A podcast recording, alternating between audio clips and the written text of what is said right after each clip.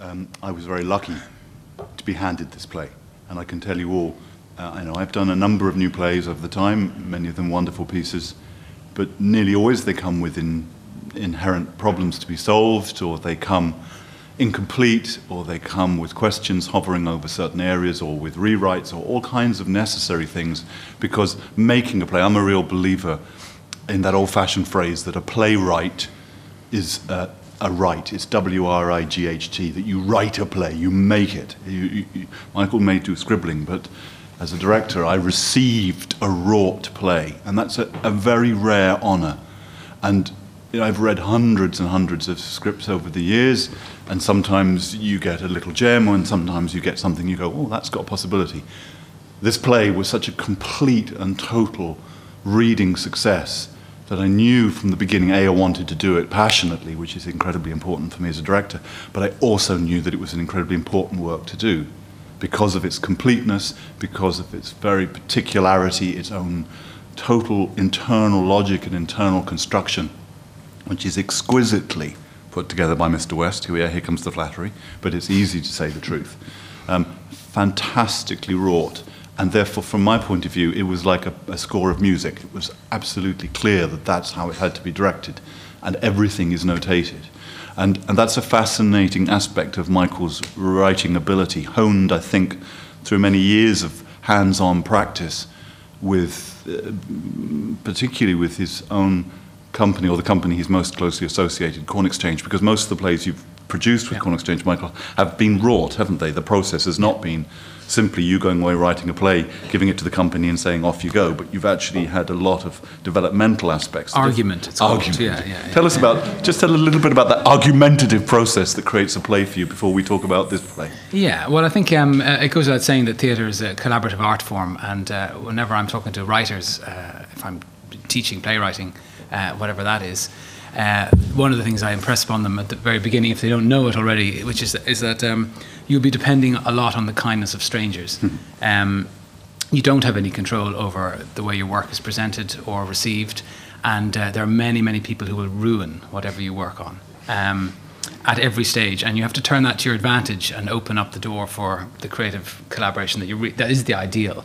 So, um, with that as a sort of preamble, the, the work that uh, Michael is, is, alluding to in, in the Corn Exchange, the, the, their plays none of them are the same. You know, every time you, you try and reinvent the wheel, and it takes far too long to realize that there are simpler ways probably of doing this. But um, so each project will be slightly different. But generally speaking, the, the premise that we start from is that Annie Ryan is the director, I'm the writer, and we usually have the cast first. And what we do is we start so from the outside in, and then weirdly, it's the exact opposite of the process that Michael is describing very flatteringly about, about this play. In, in, in the collaborative work that I would do with the Corn Exchange, the script is the last thing to arrive. Um, and what happens is Annie and I would start talking about an idea, fishing around for something, um, uh, a play about uh, grief or loss or something like that. It would it could come from anything. It could be a piece of music or whatever. We think, well, we better do a show, and uh, so it starts emerging, and we start talking about what do we want to look at, what do we want to explore, um, and what's the language for for doing that. So. Um, sort of an idea starts to emerge out of the darkness, and uh, and it really is a very free and associative process. You just kind of go with whatever you're thinking about. Don't nail anything down. And we say, well, it should feel like an five people say um, it should be about um, about death. It's about you know these things start to emerge, and then we start talking about and what's it like? What kind of film? What kind of music? What kind of images? What what what things are in it? And we start sort of drawing those elements out, and who are the actors we want to work with. Um, and so that is all. They all come into the room, and then that's how the conversation starts. So we get the actors and we invite them into this chaos uh, and say, "We'd like to do a play with you um, and around you." So you know, any ideas? And um, uh, and we talk a little bit about what we're, where we're coming from, and and then that, that conversation begins. And, and the, the way we work is. Um, there is a sort of uh, shape to it, but uh, there's a devising period depending on how much money is available. Uh, at the moment, none. Mm-hmm. Um, so that's partly why I have to go back to writing plays the old way. But uh, the devising period is again just being in a room, and we would prioritize a sort of a physical problem. Um, so, for example, when we were doing Freefall, which is a play we did a couple of years ago, one of the problems we were really looking at uh, was um, can you eat and act at the same time? So that you know that's it. That's one of the kind of brainstorming things. Of, is there a a problem we can solve. Because the worst thing you can do to actors is say, in you come, sit down there, now pretend you're on a bus and you, you know each other. Goodbye. And then hope that they improvise a play by mistake. And, and that's not what we mean by uh, devising at all. That we never put actors under pressure to do the work of, of the piece. You give them a real problem, which is like, can you eat crisps and speak? Um, you can't. Mm-hmm. But that was really interesting. So we thought, well, we'll definitely keep that. Um, so we, there is a crisp scene in, uh, in, in Freefall. Spaghetti, however, disgusting. Um, and, uh, and but out of that, what we got was, and we were improvising nonsense. Um, it, again, with no interest in, in the content of what was being said. We were interested in some technical problems. But what we got out of it was the sound effects, and we're going like, well, they're quite nice actually. But the spaghetti is just a disgusting mess, and um, so we could move the spaghetti off, but keep the clink clink, and then move those. And that didn't work. Empty plates. So we thought, well, we'll move those off as well, and they'll all be. So th- this is how you get the language of a place. You're going like, that's how it'll feel. That's how it'll look like, and those things begin to tell you how you write the thing. So this is probably I don't know the confessions of a deranged. Um, Deviser. Uh, I'm not sure exactly, but that's kind of how it goes out. So, so, so we, we, as I say, we work from the outside in and gradually hone in on who the characters are, who they are, and the, the, the parts are designed to fit the actors as closely as possibly in a really interesting way, not to typecast them, but but to really map around them. So in the case of Freefall, Andrew Bennett was our central character, and we knew that from the beginning. Uh, and then we had we had three of the others, so four of the five in the devising process, and we knew there were two couples. We thought that maybe we were next door. I mean, it, it, sounds ridiculous, but we were moving into dramatizing the problem of death, of how do you die at a dinner party, um, and is there a play in that, and and we kept coming back to it and coming back to it. So after the end of uh, a bit of that time, I went away and sort of thought and did some research and taught, and also eventually went away and wrote it. Um, then we came back and did a, a week's work on it and that was in June. I went away and rewrote it, um, and then we went back into rehearsal in August, September, and we premiered it in the theatre festival. So actually, from sort of cradle to grave, it was under 11 or 12 months, which is insanely fast. It, at, at, the time, it feels like you're kind of drifting along all the time. But that, that was what we would always argue with something like the Arts Council that actually our way of working, it, it changes the way the funding works because you're paying actors early and all that stuff. But we're going like, no, it's really efficient. Like we're and we're doing two reading sessions effectively of the material. So you, the last thing you want to do is go into the first day of rehearsal of a play with the four weeks, five weeks to to D-Day, and go. I think the I think it's a bit weird, and I don't think the middle bit works. Like that is a nightmare. You don't have the time to fix it, so you want to make sure you can diffuse that panic uh, by having that panic in June, for example, which we did. Mm-hmm. And I was quite happy, but my God, the faces around the room. Because um, I was thinking this is a working document, so can, but we've got loads of time. So, and uh, what we write first is, is the idea of the wild draft, which is everything goes. So, um, so anyway, I'm talking about that, that free fall experience, which is a very particularly far out, um, very strange play. Um, and it went that far out and then came back and came back and came back. And with something like this, it took a longer, more internal route, but a similar experience of, you know, you start from the outside in, you're starting from pulling together strands, threads, images. The central image of this play uh, came to me um, in, in watching another play. It's almost like infidelity, I suppose. But I was watching the play and finding it very hard to understand, and uh, and then the title and these two characters came out in my sort of haze, and they had a box and they were arguing about something, and I was going. They didn't mention the box, and I was going, well, what's in the box? I don't know what. What's in the box? So that I came out of that play going like, I've got an idea for a play, but I have absolutely no idea what the idea is. It's uh, something to do with conservatory and a couple, and they're not talking about the box. And it took me a long time to go like, no, that is the play. That's it, and we'll have to find out what's in the box. So it's just a, yeah, private and strange process of just sitting with it a lot and uh, rocking slowly in a chair, going, I have no idea what I'm doing. and how and how long did it take for the no idea that um, you had to develop into a full first draft? I mean, what was that process? Um, yeah, usually when I'm asked the question of how long does it take to write a play, I say not as long as it takes not to write a play, because mm-hmm. um, there's a lot of faffing. And the great thing about art, I suppose, this is the redemptive power of all art, is that it makes sense of the laziness and the uh, and the the cowardice and the deferral and the procrastination because you were just thinking, you didn't know it at the time. So um, that is the great hope that the daydream reveals something at the end of it. So what happened? I'd say in this case, between that first dream uh, and actually working on it was probably about a year, and then it was about three years. Uh, but in between, I was writing other plays, and I finished it at the time. I did we did Freefall upstairs in the Abbey, and the, the, if anyone can remember the horrible snow and the week the IMF came to town, hmm. um, that was a very weird week. But I finished it that week, um, and I finished it, and that's exactly the script that we went into rehearsal with. So that was a few years ago.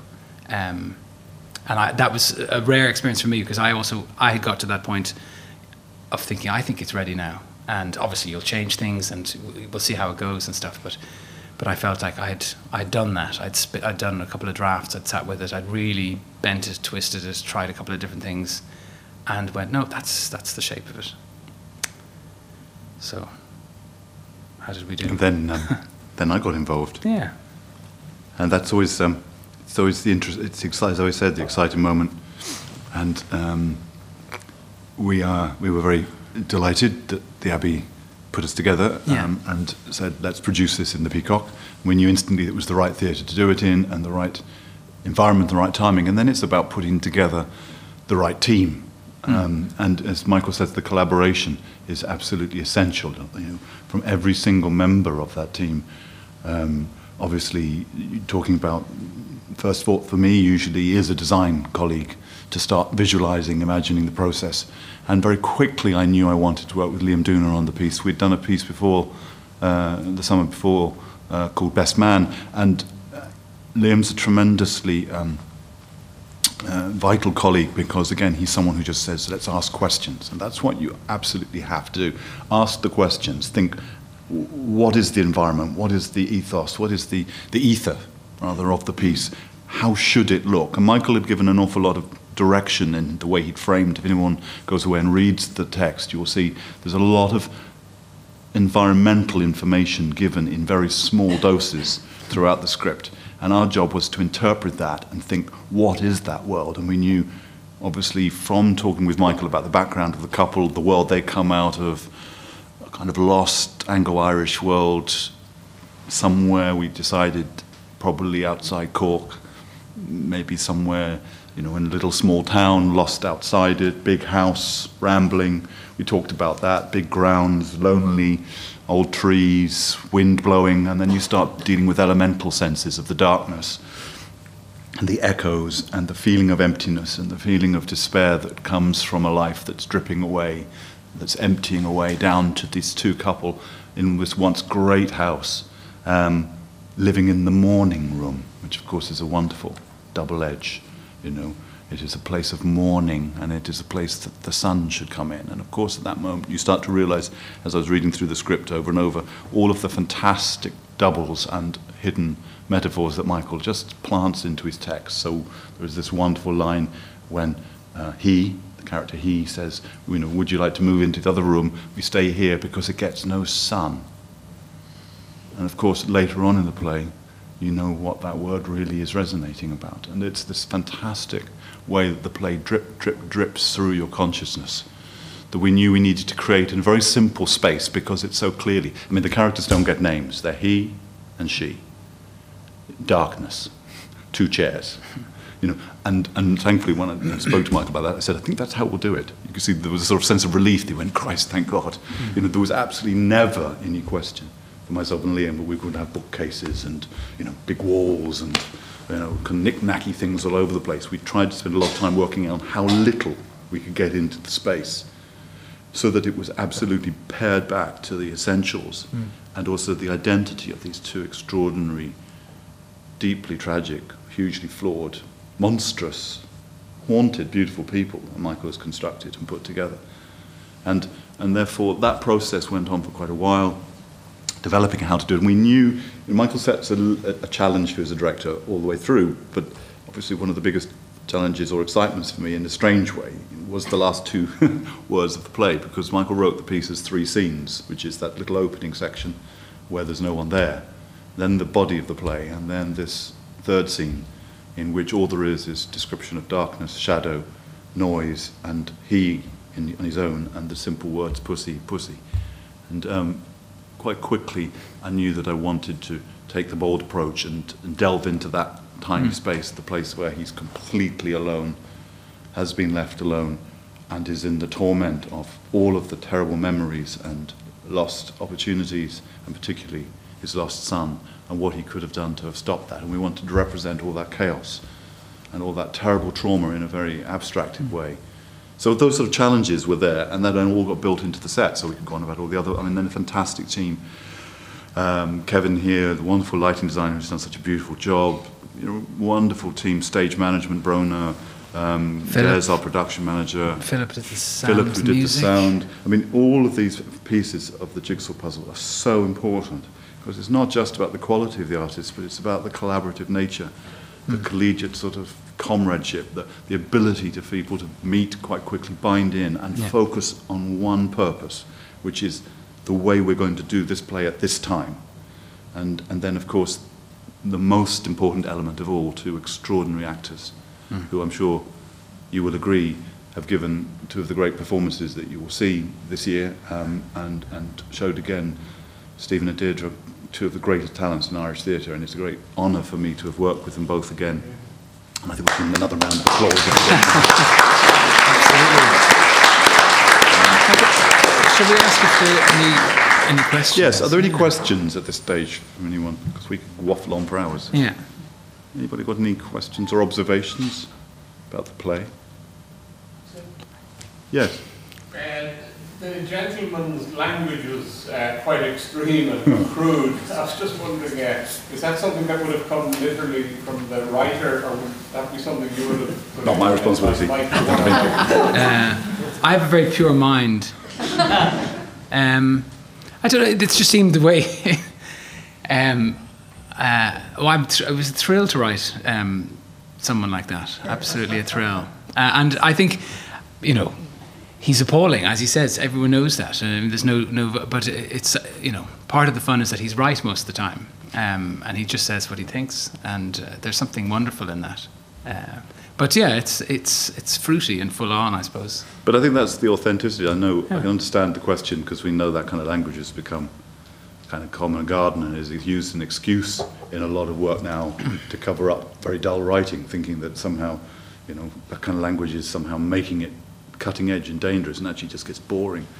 But in, in this piece, the explosive power and the particular honed nature of the rest of the writing, I can absolutely guarantee you, as someone who, who has um, you know, a dislike for things that are out of place, it never once in rehearsal crossed my mind that any of them were anything other than wholly appropriate to that character. And our job is to show people or characters as they are, not how we would like them to be, not sanitized, not made safe and tame, not turned into something comfortable.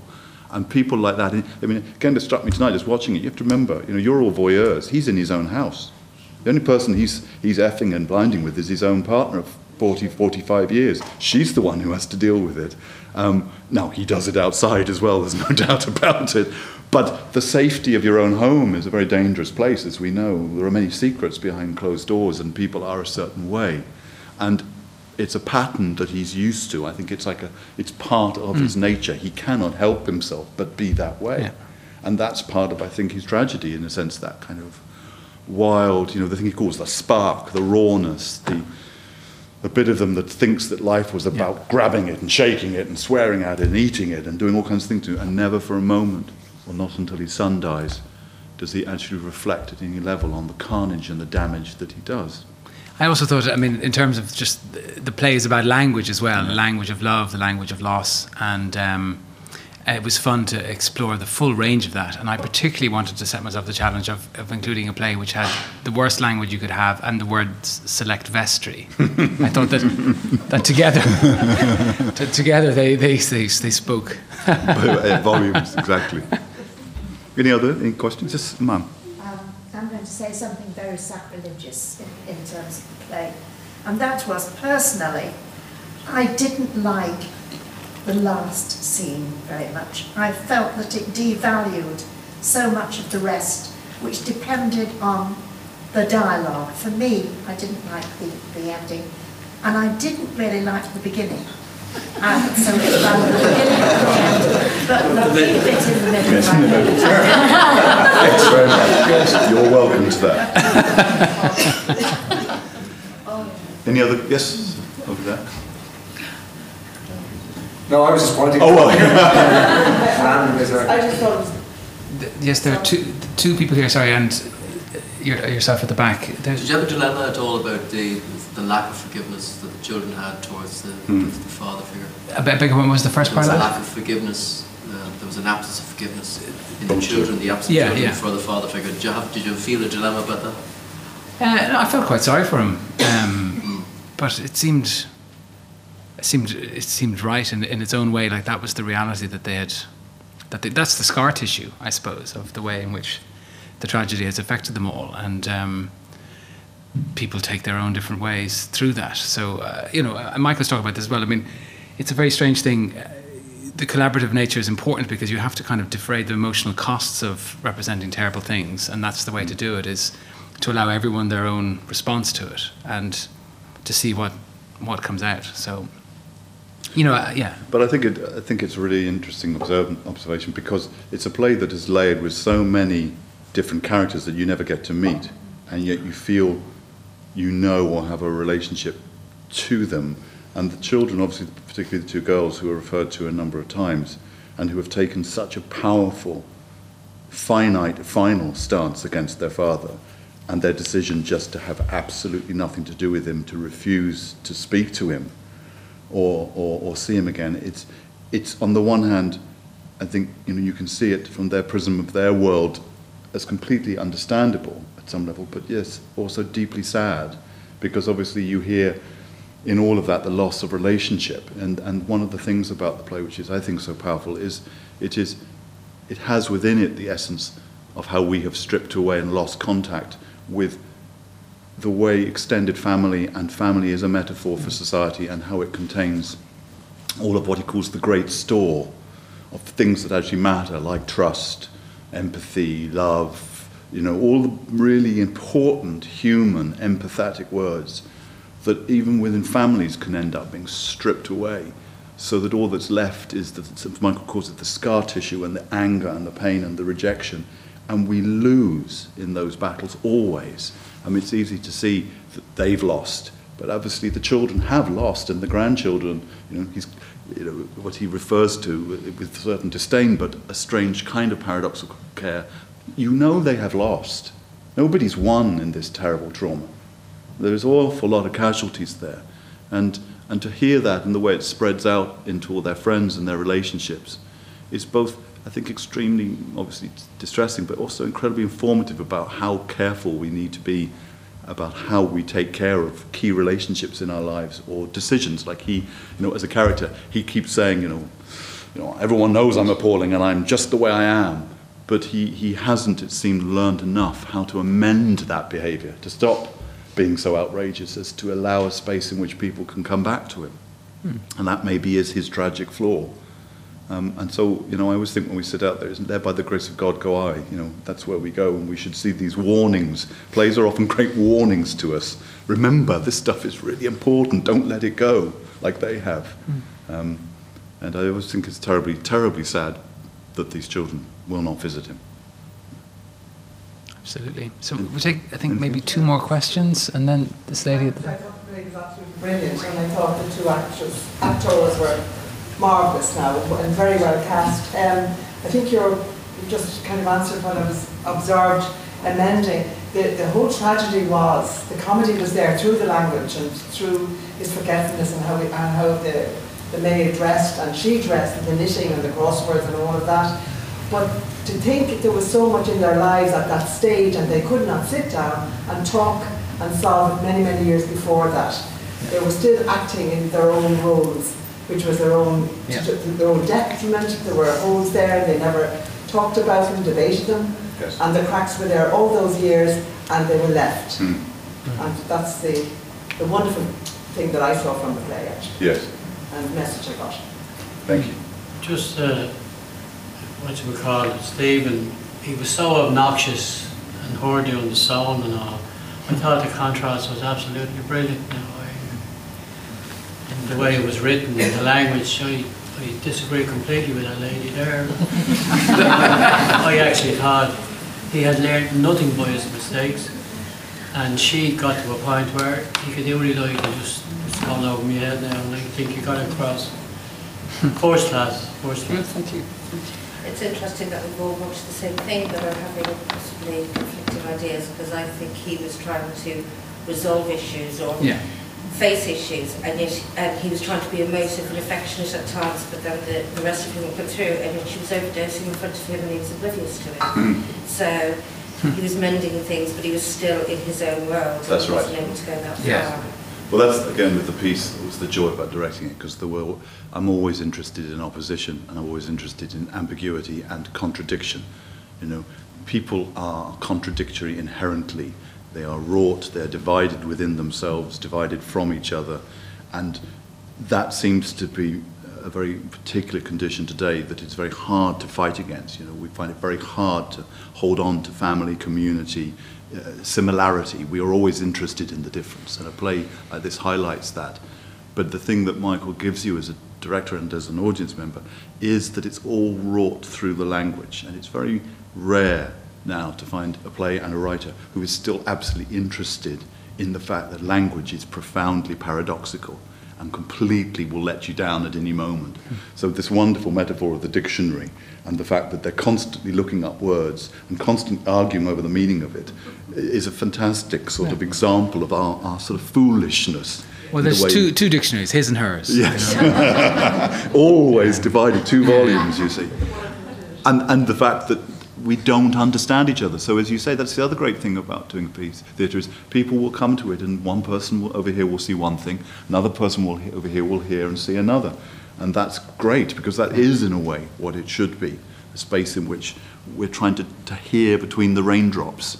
You know, where are the connections? And some things will touch some people and grab your attention. Other things, like the character, will go straight past their eyes or their ears, and you don't hear it. And, and it's a play which you absolutely have to listen to. You know, the old-fashioned saying used to be, you, you go, people used to say, in the old, old days, that I'm going to hear a play. They didn't say I'm going to see a play, I'm going to hear a play. because the sound resonances and the qualities inherent in the language were what people were tuning into, and we've become very visualized. But Michael's play gives us a chance to go back to what language in the theatre gives you, which is word combat. And if you know the fantastic way in which words bounce off each other, you know, and words are resonating. there's deliberate repetitions and there's setups of rhythms and pitches, which absolutely guide you to the meat of the matter, and then one of the characters will suddenly go left and lose the other one. And that's just a delight. It's like the crossword up and down, side to side. Yeah. I'm very conscious of just of the time. Yeah, exactly. And what it is. It, Yeah, we might uh, leave there. Is there anyone with a final question or a final word or comment? Yes? yeah. Michael, did you ever think at some point that when you write two characters that she might just get up and walk off the stage and never come back in, so to? Yeah, no, that, that was again. That's the, that's the time bomb, I suppose. That the play is someone's going to open the box and she's got to get off, and uh, and so that was good. I go, okay, that's that's a controlled world, um, and I, I again I enjoyed the idea that well she's not going to go anywhere at the beginning, so it's going to be enormous when she stands up, is it? And uh, and trying to to work out that. So I knew that once she gets up, you kind of know you must be near the end of the play, um, and there's a certain there's always a, a, a the grace notes of you know what you hope for and what you actually end up with. You know, you have to you know between Deirdre and Michael and Stephen and you know the dance of actually making sure that these things fit right and trying a few different options and um, that's just that's what rehearsals for. But yeah, that was it. So that was the time. The time bomb was she's going to get up and go, and the box will be opened. But um, more exasperated? I beg your pardon. Which of the two of them? Oh, I don't know. I love them both dearly. uh, I, I, sp- I would spend time happily with either of them. I don't think they're very good together, but um, but they're both good crack. I think. Um, Last gentleman, just last comment. Just, I, I, I'm sure that we've discussed here a play that was about a relationship between two individual characters. And there was, we've never once mentioned the word love. Hmm. Yet it seemed to me that it was the thin thread of love c- c- oh yeah. binding them together. Absolutely. And the fact that it was not expressed as such or- and was kept as a subtle influence Hmm. is one of the great aspects of the play that I see it. All good Thank you, plays are yeah. love plays. But that's true. It's true, and uh, they are very fond of each other, even though they've damaged each other. Um, Anyway, may I? Sorry, could I ask that? Was the cat dead or alive? See, this is where I'm very annoying. I say both. Uh, but uh, may I thank you all for uh, for your very kind questions and comments, and for staying and uh, for sharing your time with us uh, even more. So thank you very much. Thank you. Thank you, Mark. Thank you. Uh, thank you again.